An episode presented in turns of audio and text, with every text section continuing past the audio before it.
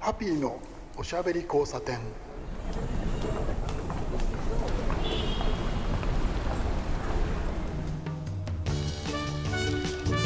こんばんはハピーこと飯塚敦です今晩も聞いてくださってありがとうございますはいついに4月に入りました、えー桜がね東京ではもうちょっと、えー春の嵐ってやつにやられて、えー葉桜になりつつあるんですけれどたまたまなんですけれど、えー何日か前靖国通りをね車で走ってたんですけどまあ風がちょっと強くてですね、えー桜吹雪なんていうような状況になっちゃっていてですねまあその時は綺麗なんですけれどあれ終わっちゃうとねあの大体いつもですね東京はあの春一番の、えー何番目かわからないですけど春のあの強い風が吹いて桜が散っちゃって終わりという感じになってますよね。えーさすがにですねあのこのコロナ禍で、えー靖国神社の周辺やはり例年通りの人出という感じにはなっていません、えーそれにしてもね人が集まっててちょっとドキドキするんですよねなので僕は車で通り過ぎるだけということにしてみたんですけれど、えーでもですね外ずいぶん暖かくなって、えー歩き回るの楽しくなってきましたでそんな話を、えー札幌の皆さんにしてるわけなんですけれど札幌どうなのかな、えー先週もそんな話しましたけれど、えー、大体桜が、えー、一月違うという話を聞いておりまして、えーゴールデンウィークなんかは見頃になってるのかななんて思うんですけどただね最近その世界中ちょっとこう、えーお天気、えー気候がですね変でですね妙に暖かかったり寒かったりでちょっと最近地震も多いじゃないですか怖いんですよね、えー東北の辺りの皆さんちょっと心配に思ってらっしゃると思うんですけどまあ関東も同じで、えー備えあれば憂いなしってのは僕はすごく思ってて、えーちょっと最近ねアウトドアも好きなんで、えーそっち方面絡めてですね、えー防災の用意なんかもしてみてます皆さんも本当そういうの気をつけてくださいねあとねあったかいからってね、あのーちゃんと、あのー薄着とかしないでね鼻水垂れて風邪ひいちゃうよハッピーのおしゃべり交差点。はい、えーえーここから先がですね、えーゲストコーナーになります、えーゲストをお呼びいたしました、えー今日のゲストは小野和弘さんですこんばんはこんばんは、どうも小野和弘です。どうも、えー小野さんをですね呼んでしまったという僕なんですけれど、 まあまあなんと言いますか、あのー知ってる方は当然知ってると思うんですけど、まあ僕の大先輩というその、えーポジションに当たる方でですね、まああのー小野さんがどう思われるかわかんないですけど、業界の重鎮と僕いやいやいやいや、 そん認なこ識とはしないてけおりど。ますけれど、 えー改めて、えー自己紹介をお願いしてあもいいわかりましたですか。えーえーと小野和弘と申します。えっ、とね、カレーをあの評論家やったり作ったり、あるいは大衆料理、えーえー居酒屋であるとか、普通のあのなんか立ち食いそばであるとかね、はいいえーいろんなあの評論えっ、と書いたり、はいえーあるいはテレビでちょっとコメントしたり、ラジオでコメントしたり、本を書いたりと。はい。そんな仕事してます。はい、あのですね、あのカレー好きな方だったらば、まあ小野さんの名前知らない人いないだろうし、しあのいたらばまあモグリか、えー最近の人だなっていう感があるんですけどね。僕もだんだんですね、昔の人になりつつある 最近ではあるんですけれど、悲いやいやいやとんでもない。いやあのでもね、 おそう小野さんにもこんな話はしようと思ってたんですけど、えーこのラジオにもあの何回か、えー出てくれてるあの、えーカレー業界の、えー友人がいるんですけど、はいえーカレーおじさん秋野リーさんとか。はいはいあとはカレー細胞の松さんとか、はいはいはいあそこら辺の、まあ、僕らより一回り、えー下のんうん若い人がテレビに出て喋ったりとか、えー物を言ったりとかして随分だから逆に僕はあの業界のその、えー物を言う人の幅が広がって嬉しいなって思ってるんですよ。うんうん、確かにね。そう、いや、もう彼ら、彼らバイタリティあるから、本当に。はいでね、もう、あの、秋野りさん。はい 彼はね、道端でばったりよく会うのよ。え そうな本 ん当にでもすうか。高田の駅で2回、そうか高田馬場駅で2回、あね。の生活圏とかあれですそよね、うそうそう、こら大辺の久保の行動圏なん駅で1回って感じです。 なるほどね。あまあ、その当時面識なかったんだけどもああああの人独特なスタイルしてるヘアヘアスタイルしてるからそうそうそうそうなんですよ遠目から見ても一発で分かるのよわかるわかるもう本当にね、そのあのね、あの秋野りさんね、シルエットが違うんですよ。筋肉ムキムキだから。そうそうそうそう間違えようがないんです。 うんひょあれでなんかあのパンツははがしたらプロレスラーだねあれね ちょっとね、豪のものっていう感じのね、でもね本当にあのラーメン業界あの小野さんはそのえー大衆食というか、ええラーメンの方も書いてらっしゃるんですけどそうですねラーメンの方って割とその業界の人たちってその層が厚かったじゃないですか。ああそうですねラーメン女子大生がいてラーはいメはンい官僚がいてみはたいはいはいいはないいろいろなキャラクターの人がいて、いろんなことをその、えーそれぞれのこう視点からまあこう言ってるんですけどカレーって割と最近までそういうのなかったですよね。いやだからあのなんていうかなまあいわゆるカレー食べ歩きの、まあ、あるいは評論家っていう方たちは、やっぱあの人数が限られてさええええええでここ来てねもう、はいもんこさんだあのなんとかカレー子ちゃんだっはいつってね、ちょっとびっくりですよね。うんいろいろ出てきちゃって本当にこんなにね盛り上がってくるとはね思わなかったんですけれど、えー僕もまあ一応専門家やってるんですけど今回で、えー、と世の中では第4回目の大きなカレーブームって言われてるんですよね。ああはあはあはあはあ、まああのーまあ、いわゆ小さのるもあったんでねスパイスカレーであるとか、は大阪汁カレーだし,あ、はいはいはいだだしカレーねだしカレーですかねとかねはい、そうああいう流れの中で今回のなんか、えーブームはかなり太い大きいという話をしてて確かにあのこう落ちていかないんですよね。ああそうねだからまあ大体ブームっていうのは、まあ、基本的にねあれはね、はいメーカーが仕組んだあのブームであったりする んでそれに評論家が言わされてるっていう部分があったんだけ ど今回はスパイスカレーとかああいうのは全然違うからさすが小野さんそれスラッと言っちじゃゃうああなまり言っちゃうとまずいんだけどいねやでもそうなんですよね 実際ねそうそうそうそうんいやあの別にその食べ物関係っていう話じゃなくってブームっていうのは基本的に作られるものなのでそうそうそうそうそうファッションだって そうですしねかカレーに限らずね、うん、本当にそうなんですよ、うん、ただまあそのそれがいい悪いっていうところよりもそれを楽しむか楽しまないかっていうところが、あのやっぱりその僕らみたいな人間は、うんあのあった方がいいんじゃないかあるいなっはていう便乗するかね 今いろいろ面倒くさいですからねそうそう本当に やりにくいこといっぱいあるんですけれどで、えー小野さんはですね随分たくさんご著書も出されていて、えっと一番古いのは確か1990年代ぐらいからもう自分の、そうですえねー本を持ってらっしゃいましたもうだね。からなまあ3 4 0冊は書いてると思う多分いやいやすごいな、うんまあ絶版になってるんだけどほとんど まあ、本というのはねあのそういう運命があるのであれなんですけど あの実はですね、まあ、これ個人的な話なんですけど、えー90年代80年代80年代はなかなかちょっとその、えー情報が出てこないんですけど、90年代ぐらいになるとあの、えーシティロードとかピアとかアはいングはいルとか、あの街歩きの雑誌があった時代じゃないですか、うんうんうんはいはいインターネット前夜ね、あそこら辺の雑誌とかあとはそれこそ本当に小野さんのご著書のええ90年代のやつとかをですね、あのーまああのみんななくなっちゃってるんで古本屋さんで買ってきて見たりするっていうのが最近のおー楽しみなんですよ。おおあのー僕も実際その時代にあの小野さんがですねプロフィールを見るとですね17歳から食べ歩いてるというです、ね、まあまあまあつわものもいいなまあところなもんうですけど、もう本当長いっすよね、 とはいえ僕もやっぱりその高校を卒業したぐらいからお小遣いを貯めては、あのナイルレストラン通ったりとかそういうのはいはいやはっいてたんで,、であの当時のそのお店だったり空気雰囲気っていうのをそういう雑誌から拾い上げられないかなっていうのを最近やってましてああなるほどね、僕全部バックナンバー持ってるからね昔のあのカレーのやつはああとはほらあのー雑誌専門のあのーなんだっけ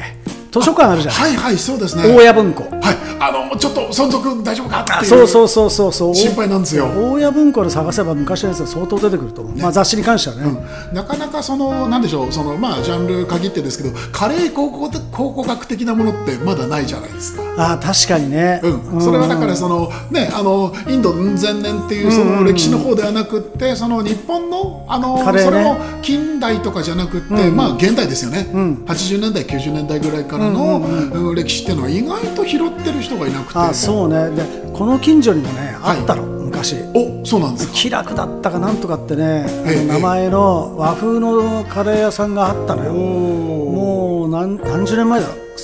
25年30年ぐらい前に亡くなっちゃったもんへえそうそうそうそうそうやっぱりですね、亡くなったカレー屋さん、あのまあ、亡くなったものをいろいろ言うのもしょうがないってう話んまあもあるんまであねすけど、ただ、そういうものの上にね、今の人たちが立ってるわけで、そうそうそう、うんあれは一つのさなんか歴史で、まあ、あれあれそうそう今言ったようにその上に立ってるからって、やっぱねあの振り返るのは悪くない、と思うわけ、あのーそういうのを振り返ると今皆さんがやってるカレーっていうのは見えてきたりするじゃないですか逆に、根っこがどこにあるとか、はいはいはいどういう組み立てでここまで来たとかっていうの、それはなんかねやる人がいなくて誰かやんないかなって思ったんですけど、誰かやんないじゃなくてお前がやるよっていうまあまあ話まあがまあですそうねなんだよね。他方面から来ましうた。んうんうんまあそういうことだよね。まあ思ったらやらなきゃってのはありますけどね。だからちょっと自分でアーカイブみたいなやつで作って昔の亡くなったカレー屋さんにちょっと寄せ集めてるんですよね僕も。ああそんなことやっててちょっといつかまとめてみようかなみたいいない感でじすのこね、いといもですね考えてるんで。うん、逆にそういうのはその小野さんとか僕がやらないといけない仕事だと、そうあのね、古い人間がやらなきゃいけない。 そうなんですよ昔のことよく知ってるやつ。 ね、それは若い 人にね、それをね、残してあげないといけないそうそうそうそう。いや実際本当にそれはあの思うところがあって、逆にあとはあれですねこういう話をその、えーメーカーさん、SB さんとかはいはい S さんとかが、その支えてくれるといいななんてことはちょっと思いますけどね。スポンサーとして。うんまあ、そ それでもいいですしあとはそのああいうところはその昔の台帳を持ってたりとか、まあそう確かにアーカイね。ブを持ってらっしゃるあんでるいはえっ、と業務用のカレー粉をおろしていたりする可能性もあそうでるから。すそうですそういうルートなんかからそうそうそう面そう白い話が聞きたりするといいなと思いうんます確し、かにね、それはあるね。ね、あの皆さんが聞いてるラジオだからですね、ちょっとあのわざと言ってみました けどメーカーさんの名前いや、それでちょっと思い出したけど、ほら、これ、札幌で放放送されるから、そう、僕がだから通ってた時、はい札幌ね、で今、スープカレーって何軒あるんだろう、200、300? えーっとですね市内でもう300回くだらないんじゃないですかね僕が行ってた頃はね、30軒程度しかなかったの、いつぐらいですか30何年前、だからあの初初期の、まあ、最初、アジャンタでしょ、それで、鬼太郎、はうーんとスリランカ共和国、いはいはいはいそれと今あの東京にも進出してるあれマジックスパイススパイスマジックはいスパイスマジックうんそうそうそうそう、あれとなあの何店舗かしかなかったの、はい当時そうでとはいえもうスポえっとあれですねスープカレーって札幌のスープカレーって30年以上の歴史なんですよねそうそうそうそう意外とみんな新しいというイメージを持ってるかもしれませんけど、うんうん結構もう古く結構ね根っこ古いんですよそねうそうそうそうそうそうそうなのよであのまあ、札幌、えーこの放送が、えー札幌シティ FM からお送りしてるんですけれど、えー札幌の話題ということでですね、あのー北大に、はいはいあのえーとね、あれ札幌グランドホテルだっけ、ホテルがその運営をしているレストランがあ僕るんでねすよね。北大のレストランは確か3軒ばかりあったかな中に行ってるけどそそれはちょっと知らないそれね、そそのえっ、とねな名前ちょっと出てこないなごめんなさい今しばら調べてると時間なくなっちゃってあれなんですけれど そこのレストランがですねこの間なんかなくなっちゃったらしくて本当あのクラークカレーは聞いたことありますあクラークカレーは聞いたことある、うんあのカレーを出してるところがなくなっちゃったらしいんですよ。もっ俺それ食べたんじゃないかなたいないなと思ってあの、野菜とかたくさん入ってて、まあ地のものの食材がすごく生かされてるいいカレーだったんですよ。なるほどねうんでそのあのクラックカレーっていうのがあのいわゆるそのスープカレーではない、うん、あの札幌のところがですね小野さんあの知ってます、えー札幌の人たちに話を聞くと、あのルーカレーっていうんですよね普通のカレーのことああそうそうそうそうスープカレーがだからスタンダードってことなんですかね、あれは。あのうちのかみさんが何を隠そう、北海道の人間なんであそうなんだそう僕も生まれは北海道なのあー僕は幌内ってところだけどかみさんはあの、えー、と今あの実家が札幌うん南北線の、ええーどこそこっていう駅にあるんだけど、えー、そうそうそうだからし僕の親戚も彼女の親戚も、はい全部あの札幌近辺じゃあねあそこら辺のことはもうみあのご存知っていうことでもうよく知ってます、あのあれスープカレー以前のカレーっていうのが僕食べたくって一回そうぐるりうんうんうんうとんそう北海道回ったことああるんではすいけどはいはいはいはいはい、なかなか面白いですよね北海道もいろんそなうそそうのそカうレーカルチャーがあっそうそて。あのね、一回もうあれは二十歳の時かな、はいちょっとどこだか場所場所忘れたけどただ色がついてて全く味のしないカレーがあったって そういうのがあった標茶の方だったかどこだったか忘れちゃったけど なああんまりあのあれですよあの特定できるようなこと言っちゃダメそうそうそうだね言わないけどなんだこれはと思っ て小ね、野さんのですね古いご著書を読むとです ね小野さんがまだもっと乱暴だった頃にですねあの飲食店であのまずいものを食べてですね近所のバーで飲んでであの悪口言ったらばあのそこの店員が一緒に飲んでたっいてやーよく覚えてるねその話 あの話忘れら れないいや俺ねやっぱりねもうねさすがにもうあのねいや若気の至りっていうか さまあやっぱああいうのは良くないなと思ってつくづく思いますよ本当にいやわかりますわかりますもう本当にね誰が聞いてるかわですからね でもまあそういうのあってのこう積み重ねですからねそうそうそうそう、も本う当に本当に昔はね本当いろんな人に迷惑かけたなと思って ね、つくづく反省してますよ。いやいやいや、でも、あの、小野さんはやっぱり、あの、筆致もそうですし、あの。あれですね、物言いもそうですけど、やっぱりシャープだったりとか、そのズバリっていうところが、僕はイメージがあって。ああ、なんか僕黙ってらんなくてね、どうして も、そう、性格的にい。やいやでもそれが正義です から、うん、正義を行使するのは別に悪いことじゃないです、ただまあその正義にはいろいろありますからねそうね世の 中そうそうそうそう、本当なに。かなか難しいっていうの難しいはありますけど僕はですねまあその立場的にはそのライターという形でカレーというものをそのなんというかあのテーマに書いてますけれど、まあそれ以外も書くんですけれどということはその小野さんが大先輩ってことなんですけど小野さんと僕ね面識が多少はいろんなところであったんですけど初めてがっつり話したっていうのは新宿ですよね新宿のあのターリー屋。はいだよねお そうですターリー屋で会って、あれ何でターリアだったんわですからない。だから水野君も一緒にいたんだよね。あわかった思い出したえっとですねあれですよあのえー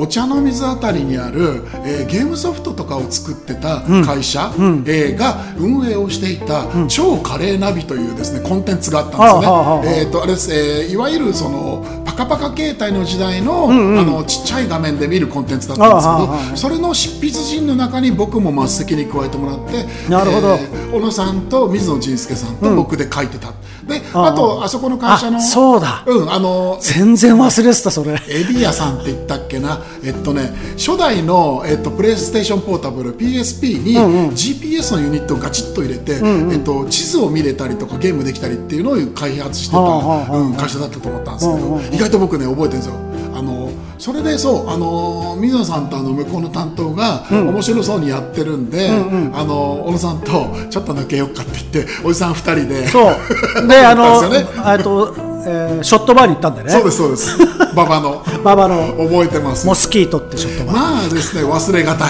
感激しました僕 はもう雲の上の人だと思ってましたからいやいやいそれからねあのポチポチとこうお付き合いがこう続くようになってあもうありがたい限りなんですけど小野さんはでも別にカレー専門ではないんですよねカレーはそのかなりその太く長くやってらっしまゃいあまですもけ基ど、本はだからは始まりはカレーライス、はいカレーっていうかそう、でもなんなんていうかなまあ他にもあの好きなものがあるのまあラーメンも好きだし、はいええええカツ丼も好きだし中華料理も好きだし、はいそうそれでなんかいろいろ食べ歩いて広げていったって感じ、えー大衆食というくくりですよねそうそうそう、大衆食ってくくり、大衆食という言葉僕も好きで、うん面白いものがたくさんあるし僕も僕でですね東京の生まれ育ちですけど下町なんで、割とまあ乱暴な場所で育ったので、まあまあね食べるものもですね、割とそういうものが好きというのもあって、定食屋行ったりとかラーメン屋行ったりとやかっぱ定食屋いいよね、うん落ち着くんすまあよ。落ち着くよ ね居酒屋もそうそうそうそうあのね気取った居酒屋は全然ダメあのですねお尻が浮いちゃうんですよ。そうなんとなあく地に足がつかないっていうかね、そうやっぱりね、じあのなんていうかな、あわけのわかんないおや親父親父がたむろしている居酒屋で酒飲むのが一番落ですですち着く。ね なかなかね最近そういうのがね楽しくやれないこう状況になっちゃいましたよあ今ねもうねうん本当にただそのまあえっと業界その割とだからその内職にシフトしたりとか、皆さんがそっち考えてるみたいですけど、ただやっぱりあれですね顔を合わせてその例えば今日はそのラジオという、あの場所ですけど顔を合わせてこう喋ったりとか、うん、ご飯食べたりとかって質が違うと思いませんか、いや全然違うね、まああのね僕もほらあのえまあちょっと違う企業とえあのズームで会議やったりするんだけど、はいはい話が全然進展しないわけあのかるちょっと物を作ってるん だけどかるこれどうしたもんかなと思ってで、はい今回分科会やろうっつって、まあ、いわゆるじ実際に神田でみんなあの事務所に会って話したらええ話が進む進む、ですよね顔見て話すると、僕ねそれねあの雑誌が今衰退してるのを危惧感感じてるのとそのちょっとリンクするところがあると思うんですよ、あの雑多なものとか雑多な話の中からそのヒントって出てくるそうそうそうそうああそれいいねって感じになるのよ、ね、うんそうなんですよあのもう会議飽きちゃって、あのだれったりしてる中からそうそうあちょっとそういえば仕事の話戻るけどみたいなのでそうそうこそうう回ったりするじゃないですかそうそうそ面白いですよねそういうのね、であと酒飲みながらちょっと雑談して、なんかいいアイデアが浮かぶって、でも大体酒飲んでる時って翌日考えるとダメだなあれだって 大体そういう内容なんだよがねですね、結構いっちゃう人だと思うとですね、そんな感じも僕は好きなんですけど。 いやいやいやでも本当になんかねあのーご飯を食べながらものを喋ったりとかで回っていくものってあるから、そうそうそう本そう当外食文化はなくならないと思うんですよ、んうんただまあスタイルが少し変わるのかなあっていうのスタイルは確実に変わってきてると思うありますけどねうんそれにしてもやっぱりあの会って顔見て、うん空気があの空気感をつかみながら何か回していくっていうのはねちょっとこれはそのそのまま捨ておくっていうわけにはいかないそうですそようねそうそうそう、まああとこれどういうふうに変化していくのかよくわからないけれども、はいね、そう本当にそうなんですよ小野さんとさっきそのこの収録が始まる前にねあのこう環境の話してましたけどねああそうそうズームなかなか難しいですし P ね。 PC 周りの環境の話をねそうそうそうそうあの個人営業の人はねこれ全部あの一人であのこうお金しょわなきゃいけないんでいやそうなんですよねその分をもねうちゃんとこうねあの会社が負担してくれるわけじゃないからギャラでね取り返さなきゃいけないそうそうそうそうそう 仕事取るのも自分だしだだからも う今までほら携帯でズームやってたんだけど、ずあの携帯じゃやっぱり限度があったんで、さっきも話したけど、まあ、あのずあのズーム用のあの、ね、外付けの,、はあいのカメラとかねカメラ買っウてェブカメこれがしょぼくて、もう全然画素数が追っついてなくて、いなんかおあの自分の顔がぼやけてるっ ていうね問題ですよね 本そ当れにでお金いただくんですそかうそうそううそうそうそう本当になんとかしなきゃいけないっつってねいやいやいや大変だと小野さんはそれでその皆さん聞いてる皆さんは小野和弘さんのことは知ってる方もかなり多いと思うんですけれど、まあ、あの有名な評論家ですし、えーただですねあの知られざる小野さんみたいなところもあってカメラとかガジェット結構お好きですよね。まあそうですねもともとだから高校時代カメラ部だったんであそうなんだそうそうそうそうああいうのとかあとは車とかね、ええええ好きなんで、そうなんですよねそう車話でね結構あのこう飲みに行った時に盛り上がったりとかねそうねあとはねガンダム話ガンダムねこれはせ世代的なものもありますけど、ね、まあありますねガンダム今度新しいの出るんだよな、いえっ、となんだっけちょっとタイトル忘れちゃったけど、えーとね先行のハサウェイあああそうそうそうそうそうそうそれ、さすがのあれですよあのブライト館長の息子の代そう表そうそうそうそうそうそうなのよあれ見なきゃと思ってさ ここら辺の話はね盛り上がっちゃうんですよ あのたまたま昨日、えー、と日曜日だったんで、あの今ねバンダイチャンネルってあるんですよねあの、えー YouTube におうおうおうおうでそれがなんかそのキャンペーンやっててあそう登録者何万人まで行くと、その順次その,、その日1日だか2日だけあの昔の、えー、とガンダムのあの映画タイトルが、あのそのえー、とノーカットで放送されるっていうああなるほどでそれがね昨日ゼータガンダムのあの映画版の1個目やってたんあですよあはいはいなんか違和感があるんですよ絵が綺麗すぎてああなるほどねでその間にあの昔のあの絵も挟むのでああなるほどね みたいのがあったりとかいねやまあと当時の絵と比べるとさもう全然うんでる差があるからね今ねただあれどっちがいいって話じゃないんですよねあーまあまあそうそうあのね銀河英雄伝説もそうなんだけ どね銀河英雄伝説もあの古いやつが一番ね、い、いんだけどでも今新しいやつノイエテーゼはいあのねキャラクターのね顔がねなんかもうわかるわかるダメなのわかるあの歌舞伎町のホストみたいな感じでみんわなか本当にであと辛いのはヤン・ウェン・リーが、うんあの富山富山圭さんじゃなくなっちゃうあそうそうそうあれがまあまあしょうがないまあしとょは言うがえないよね胸が痛いですよねお亡くなりになっちゃったからまあ仕方ないんだけどそうもそうアニメーションその小野さんも好きで僕も好きなんですけど本当にここのところ3年ぐらいで、本当のその有名な大御所がなくなってるんですよね。ああそうねあの、えー、とやるあそこのジブリのプロデューサー、はいあもの方もそうですその前の、えっ、とねあのははたえはたっけなんだっけジブリのほら一緒にあのやってたおやじさんええーー、と誰だっけえーえーとねおホじさタんホタルの袴を作った人、はいはいそうそおうじおじさん2人集集まるとそうそうちょっとねあのね名前が出なかったりすあるのあたあのね顔は思い浮かぶんだけどねうちのねラジオのねプロデューサーがねあの転がって笑ってますけど出てこないんだよねこれがね もしょうがないですもうしょうがないんだこよこは皆さんがラジオの前で、えー検索をして調べ検索るしてといくうことださい、ねそうそう、んなくなったりとかいろいでろもね、ねそういう中でね、あのーあれですね、新しい声の人たちも出てきたりとか、うんしてて、ずいぶん入れ替わりがありますけど、まあ、結局なんだかんだ言って、やっぱりアニメ見ちゃうんですよ。いや本当 に好きなんでね僕も大好きだからき京アニもいいしねやっぱりね、そうあの復活してくれてよかったけども本当、ほっとしましたね、ひどい話だったですけどね。本当最悪あれは全く本当にいやいや、結構ですね、あの、小野さんと僕だんだん仲良くなってきていろんなとこでちょちらっちらっとお話をするタイミングいただいてあのー男のって言いますけどじゃなくてですねわざと言いますけど男の子の趣味のところで噛み合うとか結構多いああまあそうですね それが楽しくてまあ、車だとかねねいろいろね、うんそういうあのこ細かいもの周りものね、あの趣味的なものですね趣味的なものうんキそうそうそうャンプ行きたいねって話が出たりとそかうそうそうそううんそうそう結局小野さん車まだ復活してないんです復活してないの、うんうんうんもうお金なくてさいやいやいやっていうかっていうかね小野さんが住んでる場所の駐車場代が高すぎるから まあれはねまあ確かにそうだったけどもうねもうどどんなどんな人でもねあれちょっと無理です車持ち続けるのそうね大変ですもんもね金あったらね、とはいえねとはいえあのここのところのコロナで車ちょっと売れてるみたいですねああなるほどね、うあのまあいわゆる電車乗るの嫌だと、はい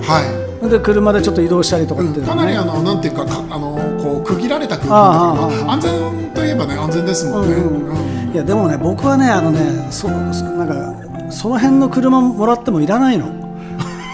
あの自分の気分に合った車じゃないと絶対乗りたくないからでもそうですよ、うんんそれはだからそのなんでしょうあの別にねあの、冷蔵庫とか洗濯機買うわけじゃないじゃないんでですすよねそうそうそうそうそううんこうちゃんと思い込めるというねそうだよね10万円ごでもらってもいらないうんう